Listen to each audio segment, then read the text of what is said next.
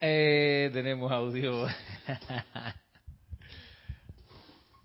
Me pongo por aquí. Bueno, entonces ahora son las 4 y 45. Hace un rato decía, bueno, que estamos comenzando a las 4 y 40. Bueno, ahora a las 4 y 45 de la tarde, hora local de Panamá. Sí, ahora sí, vamos a ver. Bien, bueno, gracias por su... Ok. Ajá, ¿y la imagen acá? Sí, sí, tiene esa, sí, esas rayas ahí, pero acá es la que nos está marcando que, sí, exacto, que es la que vemos acá. Oigan, nada, decía que feliz cumpleaños a Flor Narciso, me dijeron que estuvo cumpleaños ayer, ha sido eh, estudiante presente en, en casi todas nuestras clases, hay que decirlo. Pero bueno, saludo aquí a quienes hacen acto de presencia en el sentido de su conciencia que está presente acá. Eh, y al decir sus nombres, de, alguna manera se les invoca. Así que hago la revisión de quienes aquí nos han escrito. Saludos y le doy gracias a Adriana Rubio, a Flor Narciso, decíamos, a Valentina de la Vega, a Leticia López, a Mirta Elena, a Paola Farías, a Caridad del Socorro, a Miguel Ángel Álvarez, María Delia Peña, a Sebastián Santucci, a Sara García, a Ángel Leonardo Besada León, desde La Habana, Cuba. ¿Qué tal, Ángel Leonardo? Aquí está Manuel, que por allá va a ir en los próximos días, 31, 31 de octubre, Manuel, que está aquí conmigo en el salón. Ah, ya le di la dirección. A este, ok, muy bien.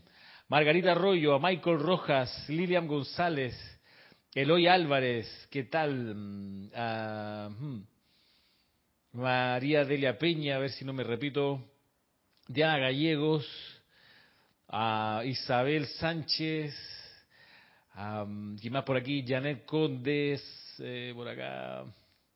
Mariam Harb, a Raiza Blanco, a María Mercedes Morales, eh, Josefina de Córdoba, Josefina Martí, o Martín, o Martín, Virginia Flores, eh, ¿quién más por acá? María José Manzanares, María Mateo, Emily Chamorro,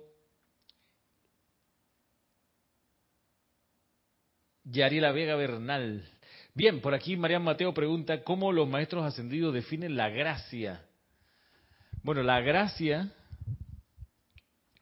la gracia es Primero dicen que es una sustancia, lo, lo, escriben como una sustancia, la sustancia de la gracia. Es una sustancia que es parte de los dones del Espíritu Santo, hay que decirlo. De los dones del Espíritu Santo que bajan o llegan a la humanidad a través del sexto rayo. También es una cualidad que sostiene la hueste angélica, en particular los ángeles del sexto rayo. Así que para comenzar, la gracia es una sustancia y por ende es una vibración y por ende es una causa divina que genera un efecto bien peculiar, que mm, es el efecto cuando uno está lleno de gracia, uno anda con la mirada brillante, uno está como enamorado, uno tiene esa sensación de que, esa, esa percepción de que todo es hermoso, de que mm, todo está bien, de que todo es brillante, tiene esa, percepción de que, uno es extraordinariamente privilegiado con las maravillas de la vida. Eh, la gracia es una capacidad de, o sea, el efecto de la vibración y de la cualidad de la gracia te mm, da como efecto pues la capacidad de en verdad no reconocer el mal, no te das ni cuenta, porque estás tan lleno de esa vibración que mm, no hay mueca que te asuste porque ves una belleza, ves un acto artístico a lo mejor, eh, una amenaza que, o, o, una acción que para otro pudiera ser interpretado o sentido como una amenaza, para ti puede ser mm, una, no, sé, un, un, acto de arte moderno, o sea, una, una cuestión que no tiene nada que ver con, con la experiencia humana, de modo que mm, la gracia es eso, la gracia es quizás la forma más sencilla y, quizás por eso pecando de, de, injusto con la cualidad, es, como eso, esa sensación de estar enamorado, pero pero pero de, de, todo, de lo, de lo grande, de lo pequeño, del amanecer, del atardecer, de la taza de café. O sea, todo te, todo te parece luminoso, todo es como wow, toda la gente es linda, te encuentras con pura sonrisa, em, todo fluye, todo está como aceitado, la, música de los demás es agradable. Eh, tú dices, qué privilegio estar aquí, estar vivo, qué maravilla, todo funciona, todo suena bien, la gracia. Eh, sí, esto, eh, Ramiro, leía yo hace un tiempo atrás que una expresión de la gracia que se refleja así en los seres humanos en, su actitud es la amabilidad, ser amable. Ese es como una sustancia también que, que se proyecta a través de, estando en estado de gracia, es eh, la amabilidad, como decía yo la otra vez, la amabilidad, descifrando, digo, el juego de palabras es como la habilidad de amar. Entonces se ama siempre, está en un estado constante, ¿no? Sí. estado así, permanente. permanente, por eso cuando uno no tiene gracia, a propósito del juego, juego de palabras, uno está en la desgracia y todo es un problema y todo está mal, todo suena feo, el día está horrible, que el sol canalla, que la lluvia eh, desubicada porque el tráfico ahora y, y, porque me mira así y todo sube, el costo de la vida sube, sube otra vez y el peso que baja ya ni se ve y las habichuelas no se pueden comer, ni la libra ni la cuarta café, todo eso. Eh, nada nos perturba en ese La gracia no. Nada, estamos eh, recuerdo una, una, una, estrofa de una canción muy bonita de Leonardo Fabio, que él cantaba así que dice, hoy quiero a todo el mundo y el mundo me quiere a mí. Ese es un estado Claro. Eh, la persona que está en estado de gracia, por ende, como le da la bienvenida a todos, siempre recibe bienvenida, siempre es bienvenida. Por acá, a ver, qué, a ver, dice por acá. Entonces la gracia divina es como satisfacción divina. Eh, de alguna manera, ¿no? Por eso es una cualidad del sexto rayo, por eso la gracia tiene que ver con la opulencia, con que aunque tengas pocas cosas, te sientes que no cabes en la riqueza, dicen. O sea, en serio tengo un par de zapatos, es que no lo puedo creer, esto es demasiado, esto es maravilloso tengo un par de zapatos, pero no tengo más, no importa, pero es que esto, ¿qué te puedo decir? Eh, ¿Cómo tan privilegiado? Dios mío, no merezco tanto. Te pones en ese plan porque, y honestamente, no es sarcasmo, ¿ok? Eh, no hay queja, no hay miedo en el estado de gracia. Eh, hay una maravilla, un maravillamiento constante. Yo sé que la palabra no existe, maravillamiento, la acabo de inventar, pero, pero es eso, es eso. por eso las personas que, están en estado de gracia o que andan así, lo que tocan lo van bendiciendo naturalmente, naturalmente. Lo, lo van tocando, lo van llenando de luz, lo van estremeciendo con belleza también, que es el punto que yo siempre digo de las casas de Pablo Neruda, especialmente la casa de Pablo Neruda en la ciudad de Valparaíso, la famosa casa La Sebastiana. Un individuo ateo, militante del Partido Comunista de Chile, senador por el Partido Comunista, perseguido por ser comunista, etcétera, él estaba en estado de gracia, me perdonan los anticomunistas, pero anda a su casa para que tú veas, sobre todo la casa de la Sebastiana, y a él la opulencia le llegaba así a mares, tres casas, la Sebastiana en Valparaíso, Isla Negra, que era su casa más, más querida para él, que está un poco más al sur, y la casa en el Cerro San Cristóbal, lo que hay en la mitad de Santiago, en la capital, La Chascona, no es una casita, son casas de varios pisos, ¿ok? La, la, casa que está en Isla Negra, que no es una isla, por, valga, el punto, es una casa de, digamos, de varias, varias secciones, pero no tiene, sí tiene un doble, no, no tiene doble piso.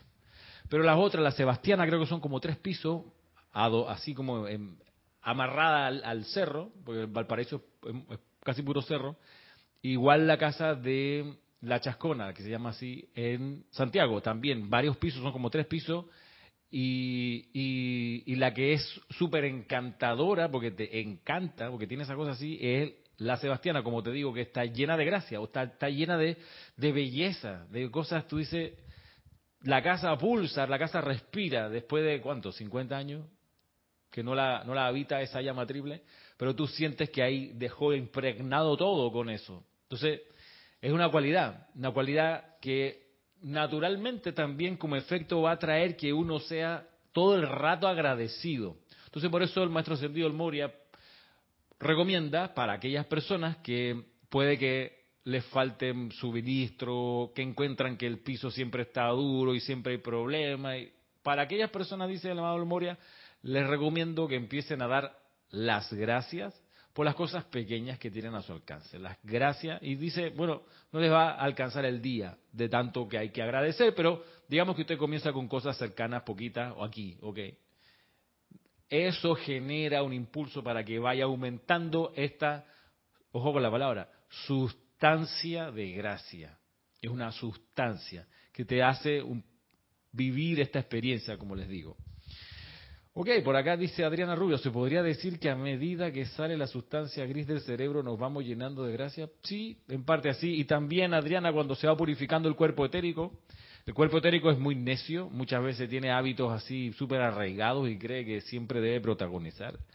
Eh, y el cuerpo etérico se puede ir curando, sanando, si uno se vuelve agradecido, sin duda.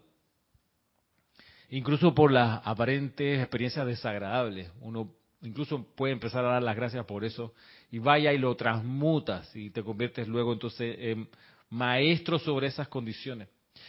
Pero miren, ya son las 4 y 55. Los que estuvieron pendientes del inicio de la clase, no sé si se dieron cuenta, pero la cortina la puse hoy diferente. Era una cortina del gran director divino.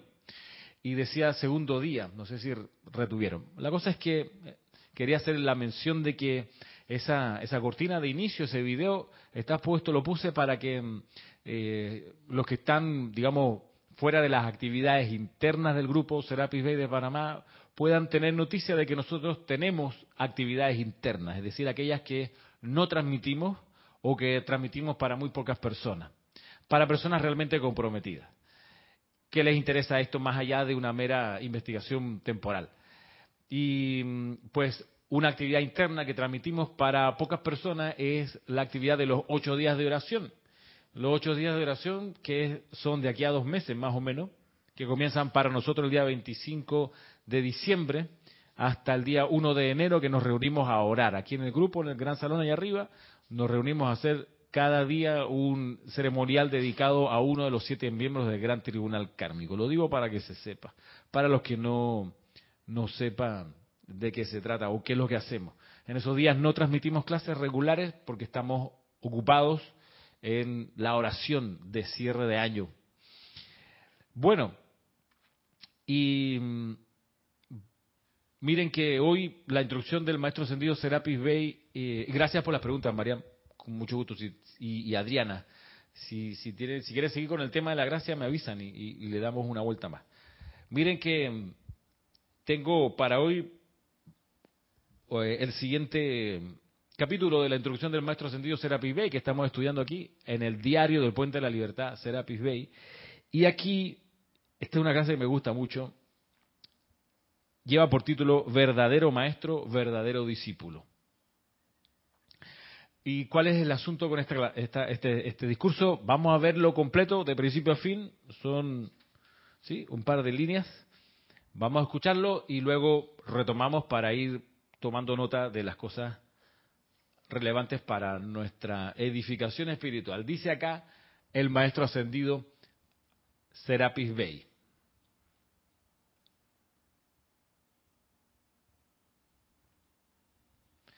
El hombre que solicita un puesto de aprendizaje a fin de hacerse más diestro en algún arte, ciencia u otra habilidad altamente especializada, reconoce la verdad autoevidente de que quienes ya han dominado las leyes naturales que gobiernan dichos talentos desarrollados y capacidades son los instructores naturales de quienes él puede beneficiarse.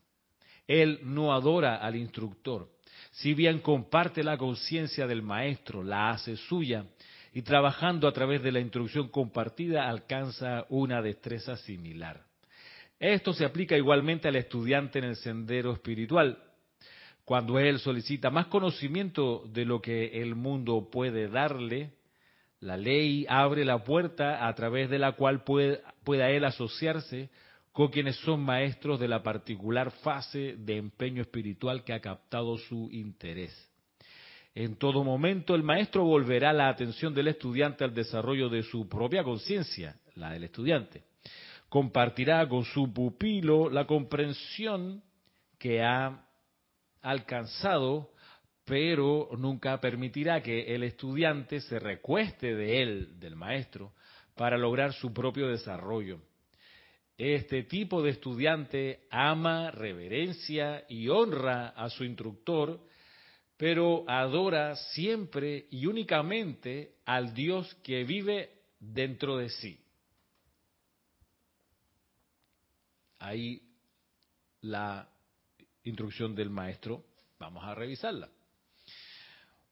Vamos otra vez de acá al principio. Verdadero maestro, verdadero discípulo. El hombre, y la mujer también, que solicita un puesto de aprendizaje a fin de hacerse más diestro en algún arte, ciencia u otra habilidad altamente especializada, reconoce la verdad autoevidente de que, de que quienes ya han dominado las leyes naturales que gobiernan dichos talentos desarrollados y capacidades son los instructores naturales de quienes él puede beneficiarse. Ok, está hablando aquí de la solicitud de un puesto de aprendizaje.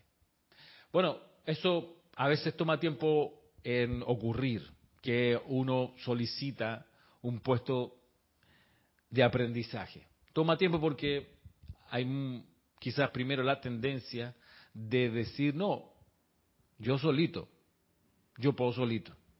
Yo con mi libro me siento a conversar, como dice la canción, y ahí me basta. Yo con eso vaya y lo hago. Bueno, hay, hay un periodo que la gente tiene y está bien que diga, mira, yo quiero ser como autodidacta y aprender por mi cuenta. Vale. Capaz que la persona ahí aprenda mucho, sin duda, tenga una buena comprensión de lectura y, alcance, digamos, niveles de profundidad que vale la pena. Un autodidacta. Y está bien, es parte del asunto. Es parte de un momento, digamos. Ahora, la cuestión es que, pues, en algún momento también viene la, la, persona, el hombre o la mujer que está en este plan y vaya y de repente puede que le caiga la noción de que hay personas que comenzaron el sendero antes que esa persona y que al comenzar antes tienen al menos más experiencia. Y al tener más experiencia, tienen al menos uno u otro aprendizaje que esa persona que está por su, por su cuenta solito, pues todavía no ha alcanzado. Entonces, una de las razones para buscar un facilitador, un instructor, o como dice acá el maestro sentido Serapi y dice, una de las razones, pues, para buscar a alguien más diestro en el arte, en la ciencia, en la habilidad, es que tú puedes aprender y evitar cometer errores. Y al evitar cometer errores, resulta que ganas tiempo. Y puedes en menos tiempo avanzar más rápido, comprender más profundamente. porque te estás nutriendo de la experiencia del que comenzó antes. Eso, ese paso de reconocer que se necesita un instructor, en serio que a veces, yo he visto a veces toma tiempo, a veces las personas se toman años y dicen, no, yo por mi cuenta leo, y no buscan instructor. Eh, hay gente que desencarna así, ya, tiene su biblioteca llena de libros y aprendió por su cuenta. Ok, es una posibilidad. Eso puede que, como les digo, nunca esa persona realice que puede avanzar más rápido si consigue la ayuda de un mostrador del camino, un facilitador que comenzó antes. Ahora, para quienes sí nace la idea de que requieren de un facilitador, resulta que el universo entonces le abre un puesto de aprendizaje. Esa es una de las consecuencias. Cuando uno siente ya, mira, yo necesito a alguien que me enseñe, está bien, yo puedo leer y puedo comprender y soy bueno, tengo capacidad de, qué de lectura y, ok. Pero cuando dice uno, mira, en realidad necesito un, instructor, un facilitador, un profesor, el universo le abre un asiento, le, le abre un espacio, eh, porque así es la ley, así es la vida. Y digamos que si podemos hacer el recorrido desde aquel que está estudiando solito, hasta que se convierte en chela de un maestro ascendido, entre medio hay, alguna fase. Digamos que en, en, la situación o en el estado de conciencia del yo solito, ahí caben, por ejemplo, lo que los maestros llaman los buscadores de la verdad. Están buscando la verdad. Y eso ya es encomiable, ya es valorable, ya es fabuloso. Porque buscar la verdad requiere esfuerzo, requiere salir de la inercia y devela que hay algo de despertar espiritual. Está bien, buscador de la verdad. Pero cuando se da cuenta que necesita un instructor, un profesor, un facilitador, resulta que entra en otro estado de conciencia, que es el estado de conciencia del estudiante de la luz. Y cuando como estudiante de la luz dice, ah, bueno, de todas las posibilidades de facilitadores, de profesor, de instructor, escojo a este y a ese lo busco y voy, digamos, a sus clases, voy, etcétera, y sigo las indicaciones, se convierte en discípulo. Y una vez que aprende a ser discípulo, puede pasar a ser chela de un maestro ascendido. Yo he comprendido que el sendero tiene esa evolución. Yo la he visto pasar. De buscador de la luz, de, antes de eso inclusive, de yo solito por mi cuenta, a buscador de la luz, a estudiante de la luz, a discípulo de instructor y a chela de maestro ascendido. Eh, yo he visto ese recorrido y tiene, tiene ese orden y cada una de esas fases tiene sus iniciaciones también, tiene sus pruebas, su aprendizaje, su puesta en práctica. Entonces, de todo ese proceso, miremos la sección que nos muestra acá el maestro, la sección aquella donde ya el estudiante de la luz dice necesito un instructor. Y en eso está el reconocimiento que sabe que necesito aprender a ser discípulo. Valga decir que ser discípulo no es ser un sometido, no es ser un yes man, un que dice todo que sí. Un discípulo no es así, no se trata de eso, el discipulado. Aquí lo describe. Vamos a mirar en qué consiste el discipulado. Voy de nuevo, dice el hombre que solicita un puesto de aprendizaje a fin de hacerse más diestro en algún arte, ciencia u otra habilidad altamente especializada, reconoce la verdad autoevidente de que quienes ya han dominado las leyes naturales que gobiernan dichos talentos desarrollados y capacidades, son los instructores naturales de quienes él puede beneficiarse. Miren que yo aprendí guitarra a los 8 o 9 años solito, un poquito. Más o menos tenía estos cancioneros, más o menos entendía muy poco. Fui a una clase, el grupo ya estaba bastante avanzado, yo llegué apenas, no, no, no hice como buen feedback con el profesor, me acuerdo, y no fui más. Pero al año siguiente, a los nueve años, me entero que en mi colegio, comenzando marzo, había taller de guitarra. Y fui a la primera clase, que era mi o mi segunda clase en ese caso, pero era la primera clase del taller, de modo que el profesor comenzó de cero conmigo y con los otros compañeritos. Y ahí me hizo todo sentido. Y ahí aprendí de, cero en adelante. Dos años después dije, ¿sabe qué? Necesito algo más. Y busqué el conservatorio. Y ahí había una maestra, una profesora Jimena, que me enseñó a tocar guitarra. Guitarra clásica. Con ella estuve cuatro, más o menos cuatro años. Ok, y, pero, pero yo me di cuenta que solito con el cancionero, por mi cuenta, no iba a avanzar mucho. O sea, yo escuchaba canciones de gente que tocaba guitarra cantando y decía, ¿cómo lo hacen? O sea, qué maravilla, cantar y tocar instrumentos. Eso, eso es magia. O sea, y, las digitaciones que hacen acá, los cambios de acorde, ¿qué es eso? Eso, mucho de eso lo aprendí en el taller de guitarra, con la clasecita del profesor, ¿cómo se llamaba él? Me acuerdo que era apellido, apellido Padilla, Sergio creo que era. Eh, pero cuando ya entré al conservatorio, entonces aprendí a leer partituras, aprendí a tocar, a digitar de otra manera, me cambiaron, me mejoraron toda la técnica, la postura, me dieron resistencia, ejercicio, presentaciones en vivo, un montón de cosas que me forjaron ya un carácter distinto. Entonces, claro, Y era una evolución, por supuesto, después de dos años conservatorio, yo estaba tocando a los 12, 13 años muchísimo, muchísimo mejor que mi profesor del taller de guitarra del colegio, por supuesto, si era normal eh, que eso pasara. Pero, pero para mí era natural y para mucha gente es natural que cuando tú quieres desarrollar una, desarrollar una habilidad, necesitas buscar a alguien que sabe más, porque va a avanzar mucho más rápido, sin duda. Vas por ende a sufrir menos, que esa es la otra parte, avanzas más rápido y tienes menos sufrimiento. Entonces, volviendo acá, que dice eh, el maestro ascendido Serapis Bey, dice, voy de nuevo de arriba, dice el hombre que solicita un puesto de aprendizaje a fin de hacerse más diestro, diestro en algún arte, ciencia u, ciencia u otra habilidad altamente especializada, reconoce la verdad autoevidente de que quienes ya han dominado las leyes naturales que gobiernan dichos talentos desarrollados y capacidades son los instructores naturales de quienes él puede beneficiarse. Viene ahora la actitud del discípulo, explicado por el amado Serapis Bey, dice, él no adora al instructor. Si bien comparte la conciencia del maestro, la hace suya, bien importante, y trabajando a través de la instrucción compartida alcanza una destreza similar. No adoras al maestro.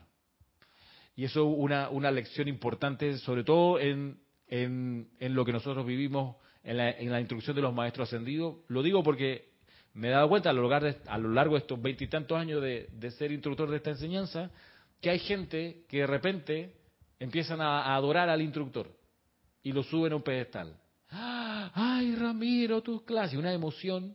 ¡Ay! Casi como que, casi como que déjame tocarte el aura para ver si me sano. Una vaina así. No tanto, ¿no? Pero, pero yo lo he visto pasar y lo, lo reconozco en la mirada, en el tono de voz, en los gestos, en el lenguaje corporal. Y pronto le digo a las personas, directa o indirectamente, no me idolatres, compañera, compañero, no me subas a un pedestal. No, por Dios. No es así la cosa. Mucho más importante es lo que dice acá. Mira, no adores al instructor si bien comparte la conciencia del maestro, comparte la conciencia del maestro. O sea, compártela, hazla tuya, como dice acá luego, la hace suya y trabajando a través de la instrucción compartida, trabaja a través de la instrucción que te dieron. Trabaja. El instructor detectó algo que necesitas trabajar, te ofreció su conciencia, sus recomendaciones, trabaja sobre ellas. recuerdo lo que decía el Maestro Jesús, no me sigan a mí, sigan mis enseñanzas. ¿Para, ¿Para qué me llaman maestro? Sí, sí, maestro, maestro, y no me hace caso, no sigue mis indicaciones.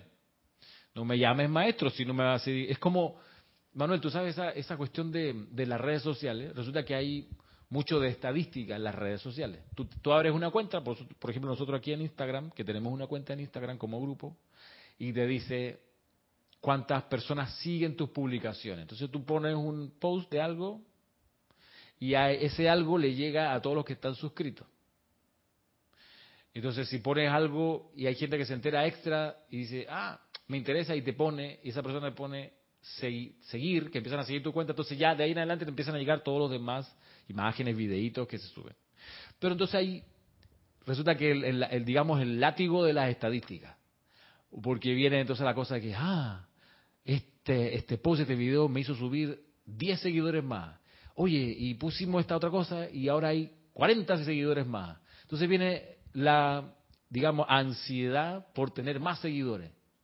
Y mira que las compañías publicitarias eh, se manejan así, o sea, de carro, de cerveza, tú dicen, bueno, si pongo un nuevo modelo de auto y lo posteo acá, me lo van a ver 60 mil personas, yes, pero al lado tiene otro competidor que dice, pues yo pongo mi post y lo ven dos millones de personas, entonces, chuzo, ¿cómo llego hasta, hasta allá? Y vienen las estrategias de marketing.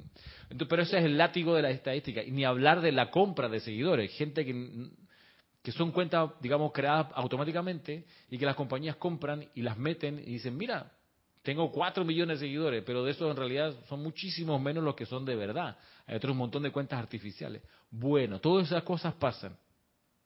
Pero ¿de qué sirve que nosotros acá tengamos, qué sé yo, 2.000 seguidores en Instagram si hay solamente, qué sé yo, 100 servidores? Que de esos 2.000 Realmente hay 100 que están con las pilas puestas y que están pendientes del servicio que hay que hacer, de la difusión de la enseñanza. Hay solamente 100 que en realidad cuando uno dice, mira, necesitamos hacer este llamado, esos 100 van y hacen el llamado y somos 101 haciendo el llamado que hay que hacer. Eso es lo importante, no la cantidad de seguidores, sino la cantidad de servidores. Por eso cuando Jorge estaba, revisaba las cuentas de la cantidad de suscritos al sitio web eh, y que recibían amantes de la enseñanza el, correo electrónico que les llega a los suscritos y decía, bueno, tengo dos mil personas en esta cuenta de correo. Esas personas reciben todos los días una sección de la instrucción de los maestros encendidos que le estaba traduciendo en ese momento. Dos mil. Pero él decía, ¿de qué me sirve si esos dos mil ven el correo, lo leen por encima y siguen con su vida y no pasa nada, no hay cambio, no hay transformación? ¿De qué me sirve? Yo prefiero tener, en serio, 50 personas que están encendidas con esto y son quienes hacen andar con amor el universo. Bueno, algo de eso ocurre. Por eso, ¿de qué, ¿de qué puede servirle a alguien tener un instructor o tener acceso a un instructor si cuando el instructor le dice, mira, a la hora de meditar, en el momento que uno dice yo soy, ya no visualiza nada y, por ejemplo, ¿no? Y tú y el estudiante dice, ah no, yo voy a seguir visualizando, ya yo aprendí así y voy a ver la palabra yo soy en todos colores, neón, en verde, en amarillo, pero el instructor te dijo, en ese momento no es para visualizar, sino para escuchar. hay que, como dice acá, para ser verdadero, para ser verdadero discípulo, hay que, dice acá, dice, hacer suya la instrucción dada por el maestro o por el instructor y entonces alcanzar una destreza similar. ¿Ah? Hay una obediencia iluminada allí que tiene que, tiene que ocurrir. Leo acá una pregunta de Sebastián. Dice aquí Sebastián. Ramiro, entiendo que las clases a distancia no cuentan como ser un discípulo de un instructor. ¿Podría decirse que esto es parte de buscar la verdad? Sí, es cierto, Sebastián. es casi imposible Mira, no tanto por la posición del discípulo, sino por la posición del instructor. Es casi imposible para uno como instructor darle alguna orientación eficiente a un discípulo que uno no ve. Hay cosas que, que solo se pueden percibir si tú, estás, si tú estás viendo a la persona. Si tú la ves cómo llega, cómo sube la escalera, cómo abre la puerta, cómo lava los platos, eh, todo eso cuenta, todo eso es parte de la información que uno como instructor va leyendo y va diciendo, ah, ok, mira esta persona cómo llega, mira cómo se va. Hay cosas que están ahí, en vivo y en directo. Mira que cuando hay que darse abrazo, no se abraza. O me acuerdo de una persona que venía acá antes de las clases, que cuando se reía se tapaba la boca. Siempre se tapaba la boca. ¡Ah, se reía así. Y a veces incluso bajito, porque a veces uno puede taparse la boca porque está gritando de risa, ¿no? Pero pero, pero incluso riéndose bajito la persona se, se tapaba así. Y eso, eso había que leer. Eso como instructor es información. Tú dices, ok, ¿por qué la persona tiene miedo a mostrar la dentadura? ¿Cuál es el problema? A lo mejor no hay nada, pero a lo mejor sí. Entonces tú le vas, vas mirando y de repente, llegado el momento oportuno, con diplomacia y amabilidad, le puedes plantear el asunto. Mira, ¿te has dado cuenta que cuando te ríes, te tapas? ¿Qué pasa allí? ¿Qué, miedo hay? ¿Por qué? Entonces, ya, pero eso, eso solo puede ocurrir si uno ve a la persona, si convive en ella. Si convive con ella, pues la ve. Entonces, por eso es. Entonces, si pregunta acá Sebastián, ¿podría decirse que esto es parte de buscar la verdad? Yo diría que es parte ya de, ser de ser estudiante de la luz. Todavía no discípulo, porque no, quizás no tienes instructor, hay que te esté ayudando, pero sí ya estudiante de la luz, porque el buscador de la verdad, quizás para hacer la distinción, puede servir entender que el buscador de la verdad todavía está picoteando aquí y allá. Todavía cree que hay cosas que puede encontrar interesantes en distintas fuentes de instrucción. Y de repente, claro, le puede llamar la atención, no sé, un curso de Cábala que está muy bien, pero puede que seis meses después en realidad le atrae qué sé yo, los cuarzos, entonces se mete a estudiar los cuarzos. Y más adelante, tú sabes, el año siguiente se va de viaje a un sitio muy especial porque le dijeron que en tal lugar hay algo, entonces va para allá, digo, está en su búsqueda, es un buscador de la verdad, todavía está allí.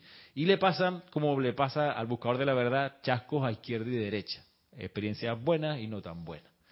y quizás pues está avanzando mucho más lento de lo que pudiera si tuviese un instructor, pero para tener un instructor necesita eh, pasar a ser estudiante de la luz, que donde es que donde tú te agarras de una vertiente espiritual y dices voy a llegar con esta hasta el final, cosa que siempre se recomienda. Cuando las personas comienzan acá a venir a las clases, Sebastián, y vienen de manera presencial, eh, que ya entonces indica que son estudiantes de la luz, que están en proceso de convertirse en estudiantes de la luz, uno le dice, mira, de los 12, 13 instructores que hay, busca aquel con el cual te sientas vibrar bien, vibrar que te algo te dice ese instructor, quizás no hay forma de decirlo, pero algo te hace percibir o sentir de manera especial, única, como tú quieras plantearlo, quédate yendo a esa clase y concéntrate con ese instructor. Es una recomendación. Entonces ahí, ¿qué es lo que uno está propiciando? Está propiciando que vaya surgiendo esa relación instructor-discípulo. ¿Por qué es importante? Porque ya en ese vínculo instructor-discípulo pueden aprenderse lecciones que de otro modo no se aprenderían. Por ejemplo, esta, el, instructor, perdón, el discípulo no adora al instructor. Si bien comparte la conciencia del maestro, la hace suya y trabajando a través de la instrucción compartida, alcanza una destreza similar. Esto se aplica igualmente al estudiante en el sendero espiritual, dice acá el maestro. Cuando él solicita más conocimiento de lo que el mundo puede darle, la ley abre la puerta a través de la cual él pueda asociarse con quienes son maestros de la particular fase de empeño espiritual que ha captado su interés. En todo momento el maestro volverá la atención del estudiante al desarrollo de su propia conciencia.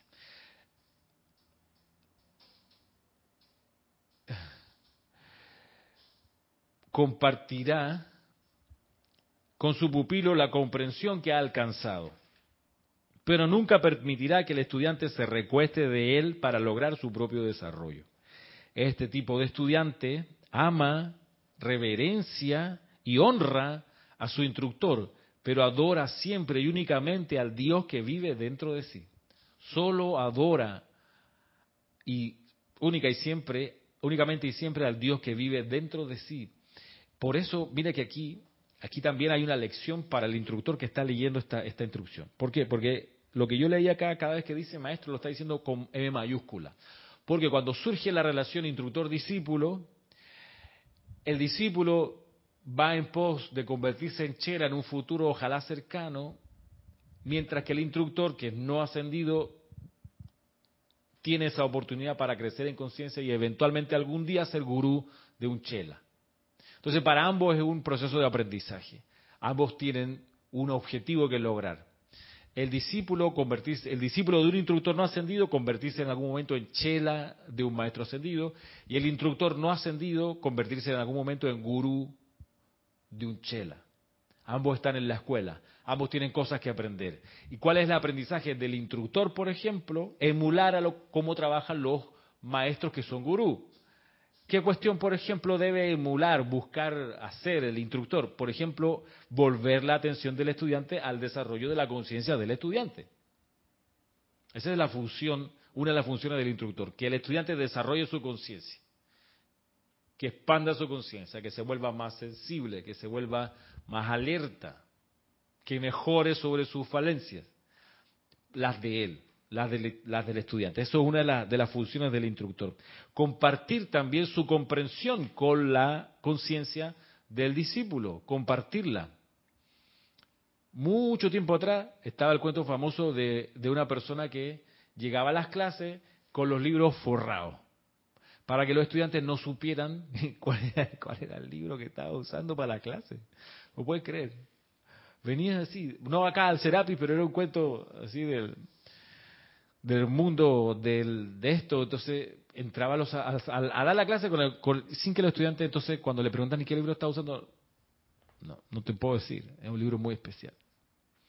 Entonces, provocando hambre, hambre espiritual, cuando, hey, es lo contrario, tú quieres ser gurú en algún momento, muéstrale, comparte, dice, comparte con tu pupilo la comprensión que has alcanzado, compártela y uno dice, mira, Estoy sacando la instrucción de este libro, ve aquí, de lo comparto, es este.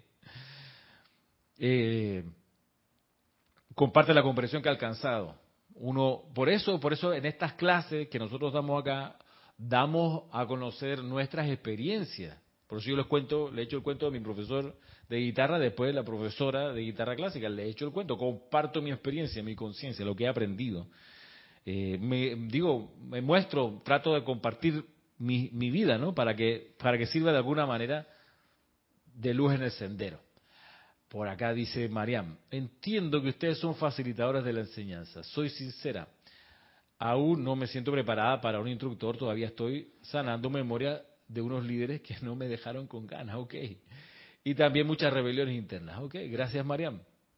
Eh, puedo, puedo comprender un poco qué puede significar eso, haber puesto la confianza en un instructor y eventualmente darse cuenta que no todo estaba bien y quedar como dolido por ello.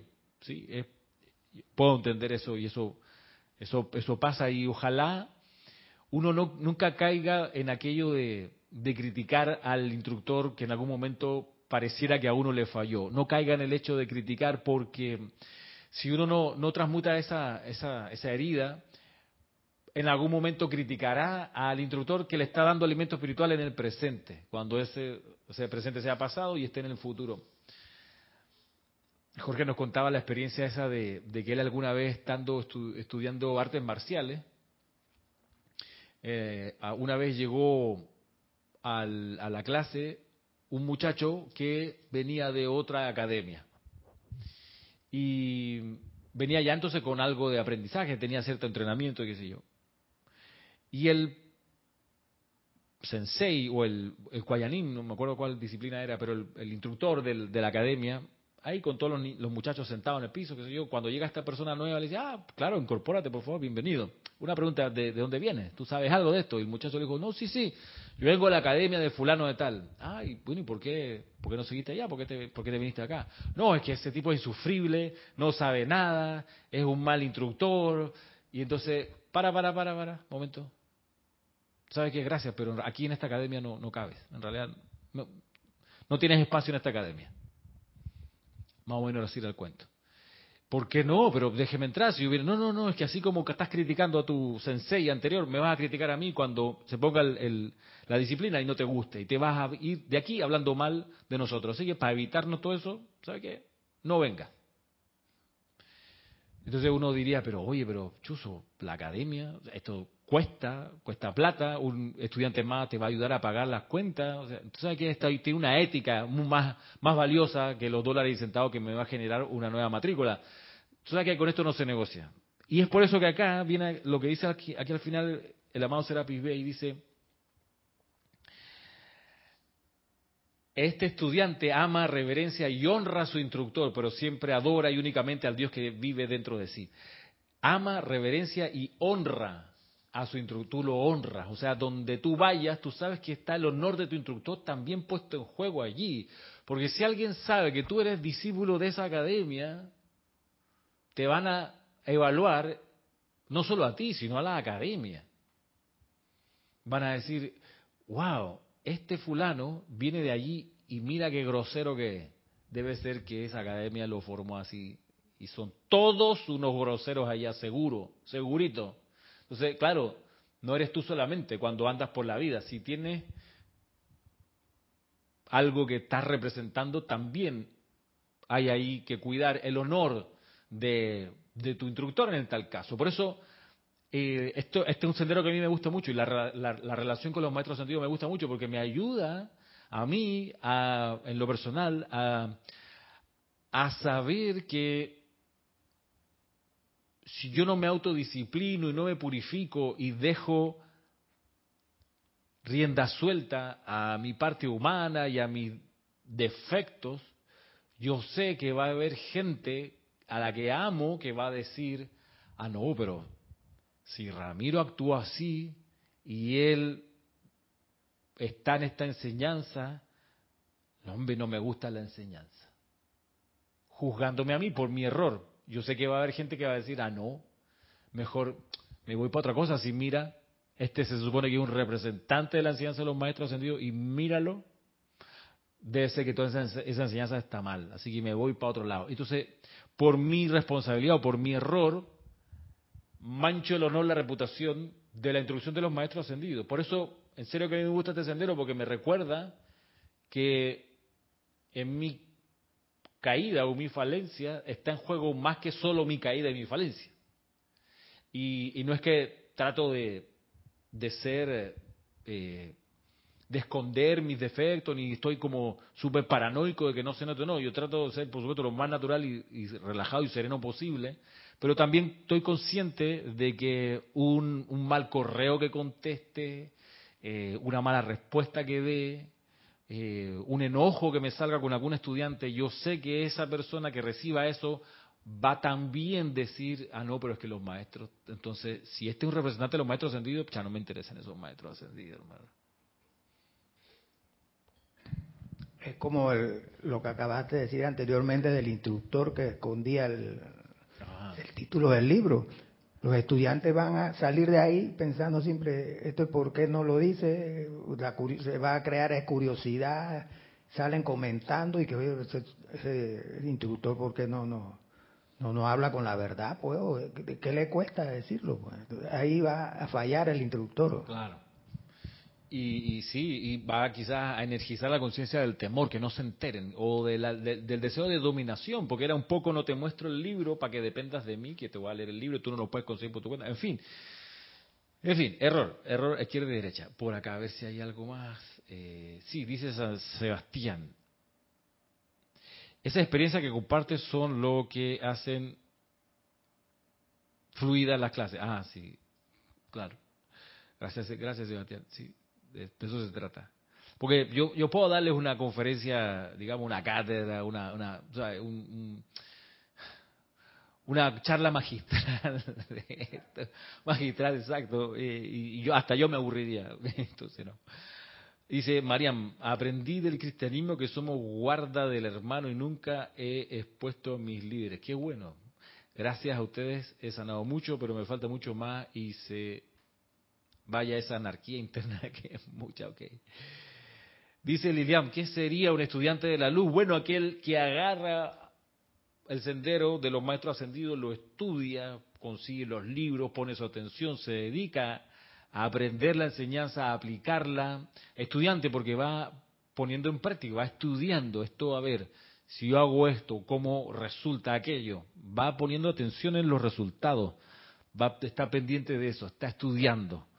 Y bueno, a propósito de estudio y de aplicación, mira, la clase iba, yo tengo mucho más apuntes aquí, pero eh, déjenme decirles que mm, mañana sábado todavía tenemos, seguimos más bien con la clase para principiantes, que como algunos de ustedes saben es una clase que no transmitimos por internet, es solo para las personas que vienen aquí presencialmente a recibirla Ah, es, buenísima esa clase, yo nunca la había dado, agarrar desde el principio en adelante la introducción, está muy chévere. Y mm, eso de dos y media a tres y media, y a las cuatro de la tarde, de cuatro a cinco, quizás un poquito más, porque mañana sábado queremos agregar algo adicional, viene la segunda sesión del taller práctico de llama violeta. Ese sí es transmitido, pero solo por Zoom y solo a las personas que nos escriban pasándonos el correo electrónico, que sería aquel donde nosotros luego le enviaremos el enlace de Zoom. Por supuesto, si vives en Panamá, pues mm, ven presencialmente aquí. Y si no vives en Panamá, pues nos avisas si quieres estar y nos envías el correo. Me puedes escribir a ramiro.serapisb.com, me envías el correo y te agrego la lista y mañana te llegaría el enlace para para estar en el taller. Es un taller práctico, y se, se, se suda, por decirlo así. Y ya mañana vamos a, vamos a entrar en unas dimensiones bastante intensas, así que digo, vale la pena. Bueno, quedando entonces hasta aquí por hoy, ya siendo las 5.33 hora de Panamá, me despido. Será hasta el próximo viernes a esta misma hora, que ya viene siendo viernes 27, 27 de octubre. Bueno, mm, a ver, ¿qué dice acá? Ok, listo. Será hasta pronto. Muchas gracias.